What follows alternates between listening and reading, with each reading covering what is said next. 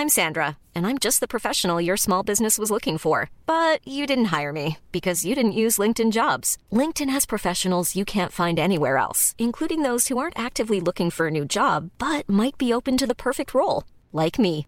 In a given month, over 70% of LinkedIn users don't visit other leading job sites. So if you're not looking on LinkedIn, you'll miss out on great candidates like Sandra. Start hiring professionals like a professional. Post your free job on linkedin.com/people today.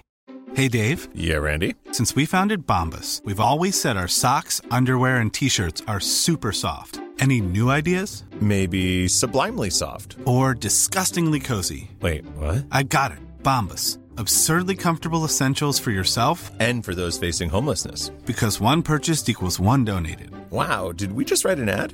Yes. Bombas. Big comfort for everyone. Go to bombas.com slash ACAST and use code ACAST for 20% off your first purchase.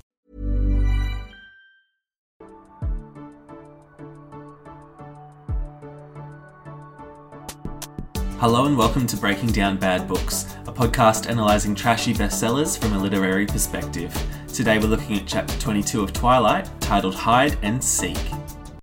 So, where we left off, Bella got a phone call from James, and James was like, Come alone to your house, and then I'm gonna kill you, basically. Um, because he's got her mum hostage or whatever. And Bella thought, you know what? I'll just do whatever he says, and I'll somehow give this fortune telling and emotion reading vampire couple the slip. So now we're going to see how that goes. And the first line is It had taken much less time than I'd thought. And you're like, What did? And she says, All the terror, the despair, and the shattering of my heart. And I'm thinking, okay, she's processing her emotions. She's, she's, you know, going through something. And then she says the minutes were ticking by more slowly than usual. And I'm sorry, I have to pull Stephanie up again for distorting time.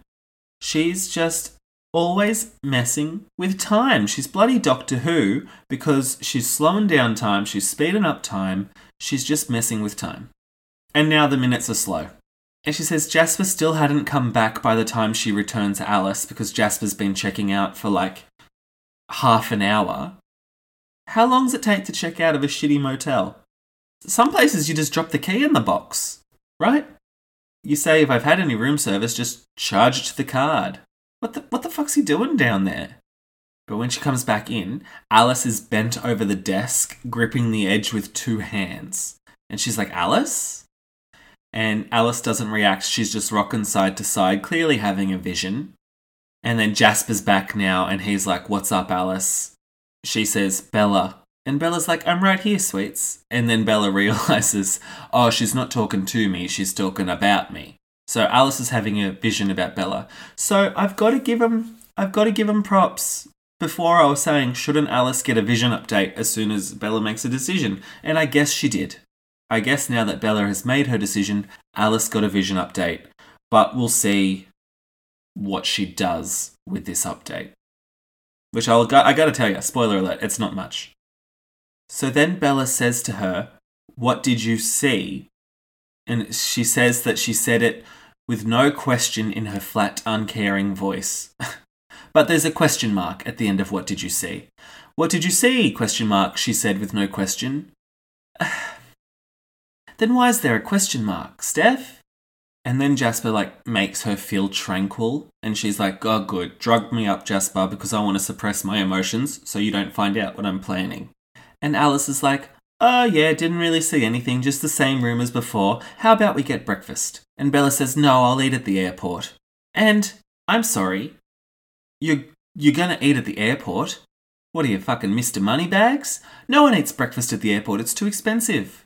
Eat at this shitty hotel have whatever cereal they're offering you in the buffet and save your coins eating at the airport. Wow, how the other half live. Not me, not me. So then Bella says she went to the bathroom to shower because she wanted to give Jasper and Alice some time to discuss her alone. And she's going on a suicide mission. I know if I was in her position, I wouldn't bother showering. I'd say, hey, if I'm going to die today, I'm not going to waste precious time showering. Let me leave a smelly corpse. Why do I care? No flies on me. Well, actually, maybe there'll be some flies on me because I'll be a smelly corpse. So then she digs out her sock full of money and she empties the money into her pocket. So this little sock full of cash that was mentioned two chapters ago is really just coming up again. It's it's very important. And then they're leaving the hotel. Like Alice just had a vision of Bella presumably dying and getting murdered by James. And so her first instinct is better get to the airport. Got to meet Edward. I would have texted Edward and say, "Hey, change your plans. Just got another vision best to keep Bella inside for a couple more hours. Do you want to meet us at the hotel? Why would why would you leave? And then why are they not suspicious about Bella not asking her more questions about the vision? I mean, it's pretty obvious that she's had a terrible vision. Oh, never mind. Oh, well, well, she does ask a question. She says, How does it work what you see? Edward said that things can change, and Alice is like, Yeah, things can change, some things are more certain than others, like the weather. People are harder. I see the course they're on while they're on it. Once they change their minds, make a new decision, no matter how small, the whole future shifts. And doesn't her whole superpower just seem so pointless when you put it like that? Like, how many decisions must James have made in the past 24 hours that would just alter every single vision that you've had? And Bella nods thoughtfully and she says, So you couldn't see James in Phoenix until he decided to come here? And she's like, Yeah. And did I did I misread a couple of chapters ago when when James hopped on the plane and they were all like, he must be going back to Forks. So so Alice knew at that point that he was certainly coming to Phoenix? Or did she not suspect that at that point? Because they were Edward was like just assuming that he was flying back to Forks, which he could have checked the departure board at the airport. Why didn't they check the departure board at the airport? They saw James get on a flight. Why wouldn't they have just Googled that flight and seen that it was going to Phoenix? As, as soon as she brought planes into this book, I just, I checked out. I, I checked out. But Bella's like, oh, okay. So she hadn't seen me in the mirror room until I decided to go there. And she says, That must be why they're watching me twice as carefully now. Uh, well, they still left the hotel, so they can't be that careful. They get to the airport and she says luck was with her because Edward's plane was landing in Terminal 4, which was the largest terminal and the most confusing. So she's like, that's good, I'll use that to my advantage. And are airports that confusing to navigate? Like, I've been to a lot of airports, and yes, they're big, but they all are numbered and laid out methodically. Where's Terminal 6? Well, it's next to Terminal 5. Where's Gate 25? It's next to Gate 26. Everything is signposted. Why does Bella think airports are so confusing? Millions of people every day just get on their flight. They manage to find their flight and get on it successfully in time. What? And maybe Alice and Jasper have never been at an airport because she says they parked on the fourth floor of the huge garage and Bella led the way because she was for once more knowledgeable about her surroundings than they were. So Alice and Jasper are just deer in headlights, just following Bella willy nilly through an airport. Like, you just look up at the sign that says Terminal 4. Sometimes they'll even put you on a bus between terminals. They make it easy for you, it's user friendly. She says that she waited impatiently for an opportunity to gap it, and they sat in long rows of chairs by the metal detectors, with Jasper and Alice pretending to people watch but really watching her. No explanation of time of day. Tell me an airport that doesn't have window walls, with light streaming in. Is there any airport in the globe? I'm going to Google Phoenix Airport. Okay, so I'm looking at Terminal 4 of Sky Harbour Airport, and there is a lot of natural light. There's huge windows. Light is just pouring in. It could not be a more well lit area. But there's no mention of how Alice and Jasper are sparkling in the terminal. There's just there's just no mention of it. So she whips out her letter to Edward, but which she's going to pretend is for her mum, and she puts it on Alice's bag and she says, Look after this for me. And Alice is like, Yeah, cool. I don't know if this letter ever comes up again. I don't remember if at the end of the book they banter about, hey, remember that letter? I have a feeling they're just going to drop it from all existence and never mention it again. So I'm glad we're spending a lot of time on it. And so while they're sitting there waiting for Edward's flight, Alice is like, hey, let's go get breakfast. And Bella's like, well, maybe later, I'm not hungry yet. And then his flight is 10 minutes early and she only has 20 minutes to get out of there. And she's like, I gotta make my move. And then she's like, I think I'll eat now. And Alice is like, cool, I'll come with you. And she says, mm, do you mind if Jasper comes instead? I'm feeling a little. And then dot dot dot, she doesn't finish the sentence. So I don't know what she's meant to be feeling. I guess anxious. But why isn't Jasper picking up on her shadiness? Mm-mm-mm. But Alice's eyes were confused but not suspicious. So Bella the eye reader is back in full form and she feels confident that Alice isn't contributing her change in vision to her movements, more to the movements of the tracker. So then Jasper's walking her around through all the cafes, and she says she pretended a lack of interest in the first few airport cafes, my head scanning for what I really wanted. And, I mean, all the airport cafes are the same. Why is she calling them airport cafes? We know it. We know we're in an airport. Just call it a cafe. And then she sees what she wants to see. And it's the level 3 ladies' room. This is where the whole book of Twilight pivots. It's her genius plan to go to the bathroom. Specifically, the level 3 ladies' room. Because she knew that this one had two exits. And so she says to Jasper, Do you mind? I'll just be a moment. And he says, Yeah, no worries. Um, maybe say, No, let's wait till you can go with Alice. Like, Alice just had a vision of her getting killed. Why would you be like, Ah, yeah, go to the bathroom on your own? Are you really expecting James wouldn't just be hiding in the bathroom? Like, he could very well be there. Although, why he'd be in an airport in broad daylight, I wouldn't know. So she runs into the bathroom and then runs out of the bathroom's other exit. And that's that's her genius move. This is just this is just so dumb. It's just so dumb. How did she escape an emotion reader and a fortune teller? She just went to a bathroom with two exits. Uh, uh, I, I, I, I. So she runs out of the other exit and she just sprints for the elevators. And Jasper's just nowhere near her to see this. How is the other exit completely far away from Jasper waiting out the front of the other exit? I, I need to pull up the map. I'm going to pull up the map. Phoenix Airport. Terminal 4. Level 3. Ladies' bathroom. Do you think, like, Twilight fans go to Phoenix Airport and then specifically go to Terminal 4, Level 3, ladies' room, just to be like, ah, this is the room, it does have two exits? I mean, surely someone's fact checked it in real life, right? Okay, well, there's no thorough map of the airport bathrooms online that I could find, and I haven't seen any other people complaining about this little plot hole. So maybe, maybe I'm the only one that cares. Maybe no one else cares. So she catches the elevator. She goes to level one. Everyone around her is getting pretty annoyed because she's barging in and knocking people over. And then she runs past baggage claim. She gets outside and there's no cab in sight. If you've been to an airport and there hasn't been a cab waiting outside, let me know because that could very possibly be the biggest plot hole in this entire book. No cabs at the airport? I don't think. But then she sees a shuttle to the Hyatt closing its doors just a few feet behind her. So, how she's seeing behind her, I don't know. But she says, Wait, and she calls, running at the driver, and the driver's like, Hey, this is the shuttle to the Hyatt. And she goes, Yeah, that's where I'm going. And he's looking at her, looking at her not having any luggage, and then he just shrugs, not caring enough to ask. How did this get written?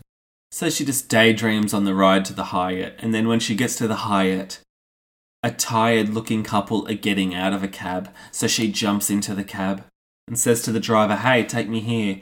And he says, That's in Scottsdale. And she's like, throws four $20 bills over the seat and says, Will that be enough? And he says, Sure, kid, no problem. Baller move. So then she just sits in the cab and has a nice car ride. She says there's no point indulging in any more terror or anxiety. Her path was set, she just needed to follow it. so instead of panicking, she just closed her eyes and spent the 20 minutes thinking about Edward. What the fuck? And so then the cabbie says, What's the number? And she's like, 5821. And the cabbie's like, cool, well, we're here. Do you want to get out? And she's like, oh, okay. Just, just like snapped out of her daydream about Edward. So she runs to the door and she grabs the key that's under the eave. Now, let's just remind ourselves that no one's been in this house, well, no one's been living in this house for months. She's been in Forks for months. Renee's been in Florida for a good chunk of time, which is the other side of the country. So Renee and Phil left the house for months ago and thought, let's just leave this key under the eave. As if you'd leave town and leave the key out the front of the house. But that's what they do. And also, why are they just leaving this house empty? Rent it out. Get some return on your investment. Is it is it empty of furniture? Well, no, it's not because Alice sketched her vision with all the furniture there. What kind of life are they living? Did they move to Florida or what? But yeah, she unlocks the door, she goes in, she sees the whiteboard next to the phone, and there's a number. And so she goes to call the number, but her fingers stumble over the keypad and she makes mistakes and she has to hang up and start again. she says she had to concentrate on the buttons and carefully press each one in turn. I was successful, she said. She's just escaped two vampires she's done a whole crosstown amazing race from the airport to the Hyatt, from the Hyatt over here in a cab, and dialing the phone is the biggest challenge. and then James answers the phone. He's like, "Oh, hey Bella, that was quick. I'm so impressed." And then she says, "Is my mum all right?" And he's like, "Yeah, she's fine. Don't worry, Bella." And he says, "Do you know the ballet studio from just around the corner?" And she says, "Yes." And he says, "Great. See you then." And like, does James know that Bella used to go to that ballet studio? Like, why did he pick the ballet studio? Why did he need a second location around the corner from the house? I guess because he's assuming that Bella would have told the other vampires and ambushed him, which she really should have done. But a bit random to pick a ballet studio. So then she leaves the house and she runs around the corner heading for the ballet studio. And she said it was like running through wet sand she couldn't seem to get enough purchase from the concrete and she tripped several times. several times. oh, that's just that's just funny. That's funny. And then she says in the harsh bright sunlight she felt dangerously exposed. And more fiercely than she would have dreamed she was capable of, she wished for the green protective forests of Forks dot dot dot of home. So now she thinks Forks is home. All book she's been referring to Phoenix as home, but now in the sunlight she's like, nah, this isn't for me. And also thank you for letting us know that it's bright sunlight. I feel like we're forgetting the impacts that bright sunlight has on vampires. Like, why couldn't she have just stood outside the ballet studio on the street and said, Hey, James, I'm right here. Dare you to come out in the sunlight? Oh, okay. But of course, he wouldn't burn. He would just sparkle, so that wouldn't have done anything. Wow, the whole vampire sparkling thing's really throwing a wrench into all my other plans that Bella could have made. So she gets to the ballet studio, she goes in, and it's nice and dark and empty and cool inside because the air conditioner is thrumming. so James turned on the air conditioner for himself. He's like, if I'm going to camp out in this ballet studio, I'm going to want the aircon pumping. I just think that's just a hilarious little detail that's been added in. And also, she says the carpet smelled like shampoo. I don't know why we need to know this. I don't know why Bella is taking note of this when she's about to get killed. Like, why is she surveying the room and giving us giving us a sensory description? Also, what kind of shampoo? Is it the strawberry shampoo that she uses? And again, in a compass bella, she says the west dance floor was dark, and the east dance floor, which was the bigger room, was more well lit, but the blinds were closed. Uh, uh, uh, why does she know the difference between east and west at all times? Should I know the difference between east and west at all times? And then she hears her mother's voice calling out, Bella, Bella, Bella, you scared me, don't do that again. And I'm thinking, huh? That doesn't track. But Bella doesn't register. She's like, yeah, that's a perfectly normal thing for my mum to say when when I'm entering the ballet studio. Bella's looking around trying to find where the voice is coming from, and then she hears her laugh and she's like, "Wait a minute." And so she's on the TV. And it's a home video from like Thanksgiving when Bella was a kid. And guys, that's when we realized Renee was never there. Renee was never in trouble. It was just her voice on the video that Bella heard through the phone. Now, don't we wish Bella had told Jasper and Alice this? Because Alice could have, like, trained her vision on what Renee was up to, maybe. But no, she got played, she fell for it, and now she's about to die. So James presses pause on the TV, and then he's standing, staring at Bella, and then he smiles. And he walks towards her and then puts the remote down next to the VCR because, hey, you wouldn't want to drop it on the floor. And then he says, Sorry about that, Bella, but isn't it better that your mother didn't really have to be involved in all of this? And then it hits her. So she says, And suddenly it hit me. My mother was safe. She was still in Florida. Bella caught on a bit later than we did. But she's on the same page now. And James is like, You don't sound angry that I tricked you. And Bella says, Oh, well, you live and you learn. And she's like, Ah, oh, it'll be over soon. And Charlie and Mum will never have to be harmed. And then she says she felt almost giddy about it. And James is like, uh, what the fuck? and his dark eyes assess her with interest. And then James is like, wow, I sort of see why your strange coven thinks humans are so interesting now. I can see the draw of observing you. You don't make any sense. And all throughout this chapter, James just talks about humans as if he never was a human. And he's like, humans are so interesting. And I was like, bitch, you were one. And then Bella just shades him in the narration. She says, he was so very average looking, nothing remarkable about his face or body at all. just the white skin, the circled eyes I'd grown used to. He wore a pale blue long sleeve shirt and faded blue jeans, so the fact that she's noticing his clothes really indicates that he's ugly. But here I am thinking that vampires in this universe are super attractive. And I guess they're not. Although Alice said last chapter, she said, We have a lot of skills, us vampires, one of them being we're super attractive to our prey. But not James. Apparently, he's aggressively average. Also, why is he wearing a long sleeve shirt in Phoenix? It's hot. It's a dry heat. Take that shit off. He was much hotter in the movie. The casting directors for the movie got this script and they were like, you know what? We're not going to make him average. We're going to cast the hot guy from the OC and it's going to be great. And James says, I suppose you're going to tell me that your boyfriend will avenge you. And Bella says, Nah, I hope he doesn't.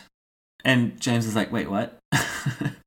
and she's like, Yeah, I asked him not to. I sent him a letter. And he's like, Oh, okay. That's romantic. Do you think he'll honor it? And she says, Oh, I hope so. And he's like, well, Who's this bitch? And he's like, Well, I hope he doesn't because this was all a little too easy. He said, To be honest, I'm quite disappointed. I expected a much greater challenge. And Bella's like, Uh huh, do your big villain speech. Tell us how you did it. Which, I mean, it didn't take a rocket scientist to guess that she'd be in Phoenix. But he's acting like he's a Bond villain. He's like, Well, when Victoria couldn't get to your father, I had to find another way, so instead of chasing you around the planet, he says planet, and Bella was not leaving the continental US. She wasn't even going more than three states away. And he says, I was going to pay Phoenix a visit, but I thought you'd never come where you said you would go. he said, Wouldn't it be the perfect ploy to go to the last place you should be when you're hiding, the place you said you would be?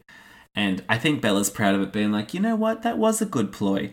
But clearly it wasn't, because it only took him two chapters to find her. And he says that when he got to her mother's house, he listened to her message, but he couldn't be sure where she'd called from. And he said it was very useful to have your number, because you could have been in Antarctica for all I knew, and the game wouldn't work unless you were close by. And no, she was never going to Antarctica. She should have, but she didn't. And she should not have called you, James. But Edward was the real fuck up. So when Edward got on the plane to Phoenix, Victoria was monitoring them and was like, oh, okay, so she's in Phoenix. so Edward gave the game away, and Victoria did the sensible thing by checking a departure board and figuring out where he went. So props to Victoria. But yeah, he boasts and he gloats and he's like, you know, it was really easy, not up to my high standards, but I'm hoping Edward will like to have a battle. They really fucked up. And honestly, she should never have left Edward. Edward should never have let her leave. Why would you give up a mind reading vampire? Right? Wouldn't he have been so handy to have to just read James's mind to know what his plan is? So anyway, James whips out like a, a handy cam and he says, Hey, would you mind if I left a little letter for Edward myself? And Bella's like, Yeah, whatever. She's checked out. And he says, I'm sorry, I just don't think he'll be able to resist hunting me after he watches this. And I wouldn't want him to miss anything. It was all for him, of course. You're just a dumb human who was unfortunately in the wrong place at the wrong time. So he's about to torture her on camera to goad Edward into hunting him down. Which, hey, it's nice to see vampires acting like vampires. And Bella says this was something she had not anticipated Oh, you didn't anticipate that the psycho vampire killer tracker would want to play with his food before he eats it? And he says, Oh, I just want to rub it in a little bit because the answer was there all along, and I was so afraid Edward would see that and ruin my fun. It happened once a little while ago, and it's the only time that a prey had ever escaped me. He says that one vampire who was so stupidly fond of his little victim made the choice that Edward was too weak to make. And when this vampire knew that James was after his friend, he stole her from the asylum where he worked. And as soon as he freed her, he made her safe. She didn't even seem to notice the pain. A hundred years earlier, she would have burned at the stake for her visions. In the 1920s, it was the asylum and the shock treatments. When she opened her eyes, it was like she'd never seen the sun before. The old vampire made her a strong new vampire, and then there was no reason for me to touch her, and I destroyed the old one in vengeance. And Bella's like, Alice! And I do love that we got Alice's backstory. I've been saying for a while I'd love to know Alice's backstory, and even though I've read this, I had forgotten about it, because I guess it's not that memorable. It's actually a bit too convenient. So you're telling me that the random guy who showed up while you were playing baseball is also the same guy who tried to kill Alice 80 years earlier? And James is like, Yeah, your little friend. I was surprised to see her in the clearing. He didn't act surprised. If he'd looked surprised, Bella would have mentioned it. And also, Edward didn't pick that up in his brain. Imagine you were obsessed with some girl and you wanted to kill her, and then she was the only person to ever evade you because she got turned into a vampire. You run into her 90 years later. Wouldn't you be thinking, oh shit, that's Alice? Wonder how she's been. And then wouldn't Edward's brain be like, why does he know who Alice is? Uh, uh, anyway, and then he steps towards her and he lifts up a lock of her hair and sniffs it. And then he tucks his strand of hair back into her head. And then he lets his cool fingertips touch her throat and reaches up to stroke her cheek. And she's like frozen with fear. She wants to run away. She couldn't even flinch. And it's just very funny to me because these are all of Edward's moves. Edward's done the put the lock of hair back in place. He's done the the the cheek graze, the face touch. It's just interesting that they have the same moves. And James is like, huh, well, I guess we should get on with it. He's like bored by Bella and honestly, that's a mood. So then he circles around her and then he gets into a crouch and he lunges forward to attack her. And she tries to run, but panic takes over her and he's in front of her. And I guess he just starts beating the shit out of her. And this is all very different from what it seemed like in the prologue. Remember in the prologue, it was like she's standing there in a dark room or whatever, and a hunter starts stepping towards her, and she's sort of happy and relieved to have taken the place for a loved one. But in this point in time, she already knows that she's not taken the place of a loved one because Renee is still in Florida. So the prologue doesn't really match up with what's happening in this chapter. But anyway, he's yeah, he's beating the fuck out of her. He's bashing her head against the mirrors. And he says, Oh, that's nice. He thought that the room would be visually dramatic for his little film, and that's why he picked the ballet studio. Okay, that, that answers that question. This is why he wanted the second location. because it's cinematic. So then Bella's scrambling around, and then his foot steps hard down on her leg, and she hears a sickening snap before she feels it. But then she did feel it, and it hurt. and then he says to her, Would you like to rethink your last request? And he nudges his toe against her broken leg. But uh, what's her last request? What is he talking about? Bella hasn't spoken uh, like at all. Oh, and then she hears a scream. And then with a shock, she realizes it's her screaming. Classic. And then it just keeps smacking her around. It's very violent. Uh, and then a warm wetness starts to spread through her hair with alarming speed, and she feels it soaking the shoulder of her shirt, and she hears it dripping onto the wood below, and the smell of it twists her stomach. So she's like, Oh no, I'm bleeding. I hate the smell of blood. and if she almost fainted from that tiny little pinprick in Chapter 5 blood type, she should have fainted by now because she's full on bleeding out. But through the nausea and the dizziness, she sees his eyes. Ah, God, she's good at reading eyes. And she sees the thirst in it. And she's like, oh, thank God, I'm going to bleed. And he's going to feel the uncontrollable desire to drink my blood. And then it'll be game over. And she's like, cool, let it be quick. Suck it out of me. And now it's when she sees him walking towards her. How did he get so far away from her? so dumb. So he was just stepping on her foot to like make her broken leg hurt more or whatever. And now she can see through the long tunnels that her eyes had become his dark shape coming towards her. Is he just backing off willy nilly to just walk forwards towards her again and again? But anyway, with her last effort, she lifts her hands up to protect her face, and with her eyes closed, she drifts. And that's the end of the chapter. Woohoo! And I was going to do the next chapter, but we've been talking for a while, so maybe we'll. Maybe we won't. Ah, uh, you know what? Let's do a bumper ep and get into the next chapter, because I couldn't leave you on a cliffhanger, right? Like, what's going to happen? What could possibly happen when she's at the ballet studio, which is exactly where Alice knows she will be, and she gave the cross street coordinates to Alice a few chapters ago. So it can't be long before the cavalry arrives. And that's exactly what happens. So this chapter, let's let's get into it. It's Christmas time. Let's give you another chapter. Hey, I'm Ryan Reynolds. Recently, I asked Mint Mobile's legal team if big wireless companies are allowed to raise prices due to inflation. They said yes. And then when I asked if raising prices technically violates those onerous two-year contracts, they said, "What the f*** are you talking about? You insane Hollywood ass." So to recap, we're cutting the price of Mint Unlimited from $30 a month to just $15 a month. Give it a try at mintmobile.com slash switch. $45 up front for three months plus taxes and fees. Promo for new customers for limited time. Unlimited more than 40 gigabytes per month. Slows. Full terms at mintmobile.com.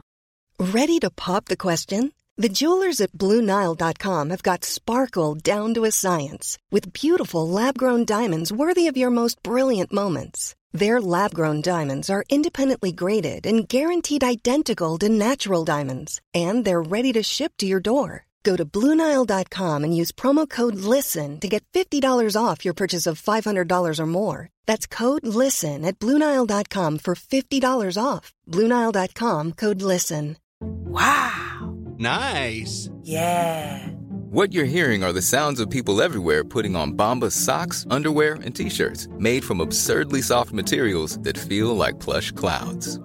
Yeah, that plush. And the best part? For every item you purchase, Bombas donates another to someone facing homelessness. Bombas. Big comfort for everyone. Go to bombas.com slash ACAST and use code ACAST for 20% off your first purchase. That's bombas.com slash ACAST. Code ACAST. Millions of people have lost weight with personalized plans from Noom. Like Evan, who can't stand salads and still lost 50 pounds. Salads generally for most people are the easy button, right? For me, that wasn't an option. I never really was a salad guy. That's just not who I am. But Noom worked for me. Get your personalized plan today at Noom.com. Real Noom user compensated to provide their story. In four weeks, the typical Noom user can expect to lose one to two pounds per week. Individual results may vary. So, chapter 23 The Angel. So, apparently, while she's drifting in nausea, she's also dreaming. and she hears the most beautiful sound that her mind could conjure up. It's beautiful and uplifting, and it's Edward snarling. Although she doesn't call him Edward, she calls him the angel throughout this chapter. Oh, she says she feels a sharp pain in her hand, but she couldn't find her way back far enough to open her eyes. That's written very confusingly. But I think she means couldn't find her way back far enough, like in her consciousness or something, to open her eyes. and then she says, and then I knew I was dead. and she thinks she's dead because she hears the sound of an angel calling her name. And oh no, Bella, no, the angel's voice cries in horror. And it's Edward. She hasn't figured it out yet, but it's Edward. But she sort of has, but she thinks he's an angel. I don't know what's going on, but she's she's bleeding out. But she then hears a vicious bass growling, another vocal vocal range shout out, a bass growling, a shocking snapping sound. But she's like, I'm going to try and concentrate on the angel's voice instead. And the angel's voice is just saying, Bella, please, please, Bella, Bella, Bella, Bella. And then the angel calls out, Carlisle. like, it's, it's clearly Edward. She keeps calling him the angel like she was calling James the Tracker, but it's just Edward. But then the angel is sobbing tearless, broken sobs, and she's like, That's weird. Angels shouldn't weep. But she's still underwater, her head's hurting, and then she feels all the other pains in her body, and then she cries out, gasping. But then a calm voice just says that she's lost some blood, the head wound isn't deep, uh, but watch out for her leg, it's broken. And she's like, Oh, cool, so I'm not dead. Oh, but then a howl of rage strangles the angel's lips. And then she feels a sharp stab in her side and she's like, Is this heaven? There's too much pain for me to be in heaven. She is so discombobulated right now. But then the pain in her hand overpowers everything else. She's like, Someone's burning me. So she's like, Edward.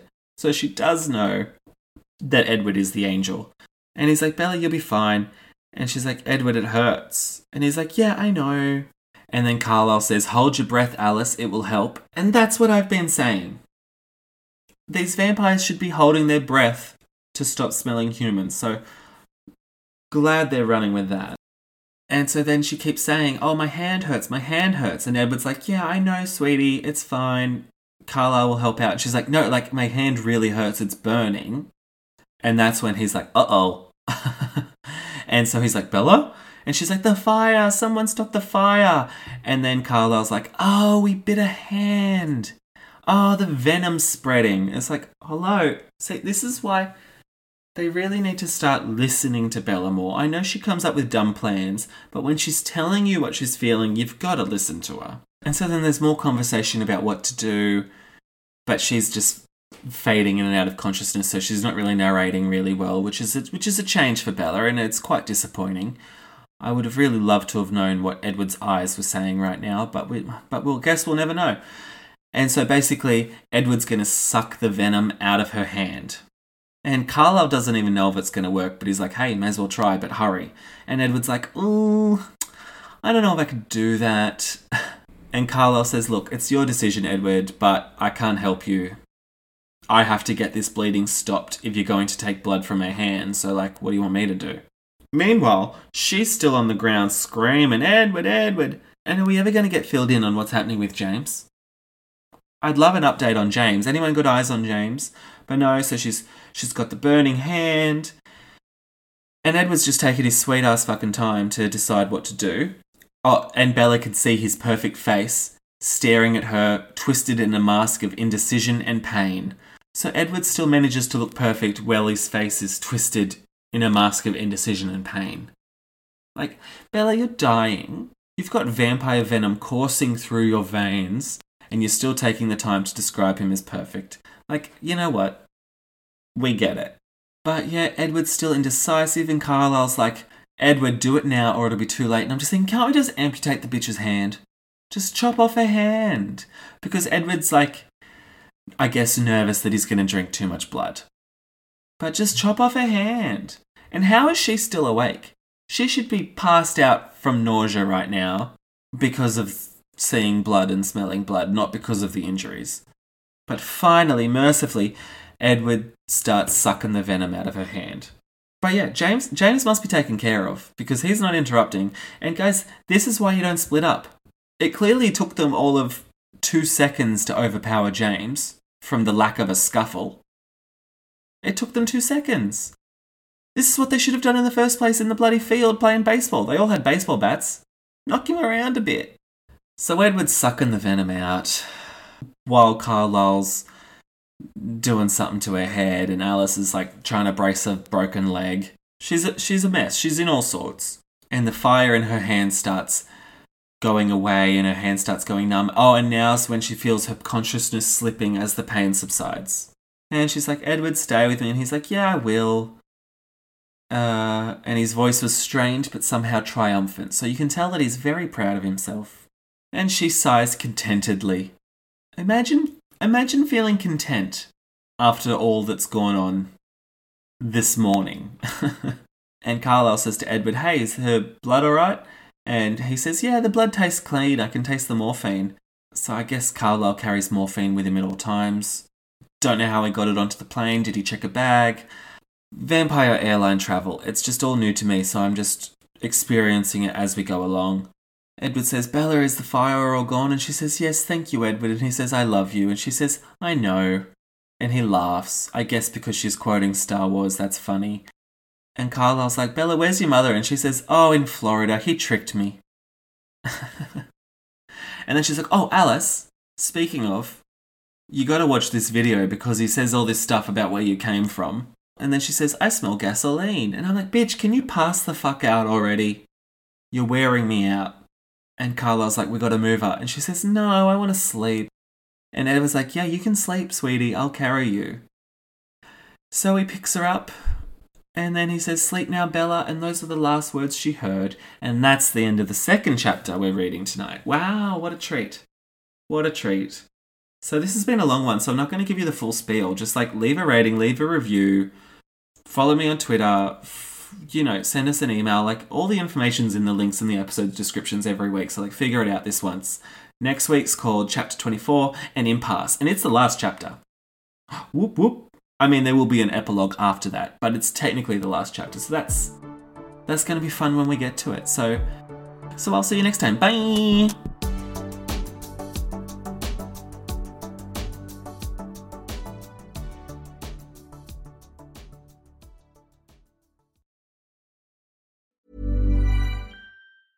Hey, it's Danny Pellegrino from Everything Iconic.